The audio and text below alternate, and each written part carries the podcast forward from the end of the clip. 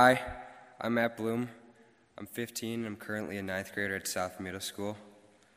I was born into a Christian family with two amazing guiding parents that sent me to Sunday school, just like most kids. I've been very lucky to have a spiritual influence pretty much everywhere I go. It has shaped me into who I am today. Even though I've had spiritual impact in my life, I never really saw God until I was nine years old, when I was up in the Boundary Waters. I was off on my own in the woods, and we were about to leave for our trip back, and it had been pouring down rain all day. So I sat down and decided to pray. I gave my life to Jesus right there next to the lake. I'll never forget it. It was like my own movie. The clouds opened up. I could feel more than just the warmth of the sun. I felt as if the sun wrapped around me. I felt protected. After I left that spot, the rest of the day, it poured rain as we hiked. Yet not once did I feel cold, tired, sad, or alone.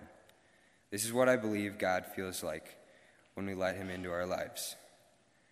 I've always seemed to experience Christ the most through serving the Lord and seeing His creations in the outdoors and in others. Because of this passion to work with others, my dad has become a leader and a teacher throughout my life. He has guided me through bad grades, death close ones, bad friendships, and anything I've had to deal with. There's only one way He has been able to get me through those hard times. It has been through prayer and belief that God has something greater in store for me.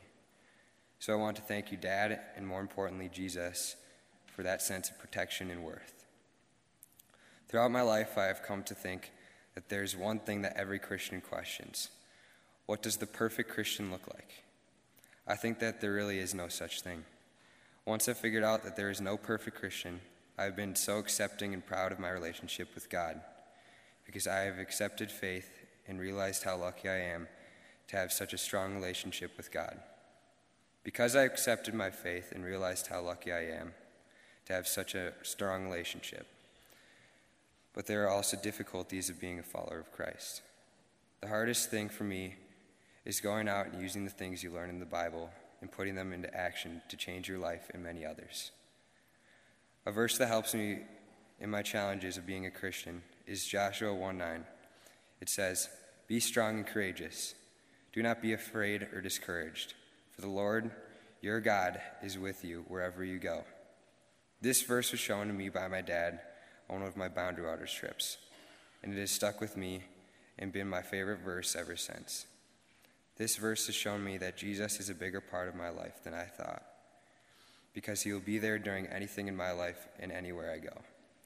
So, my hope for you is that you will always remember that God is there for you no matter what and wherever you need him most. Thank you.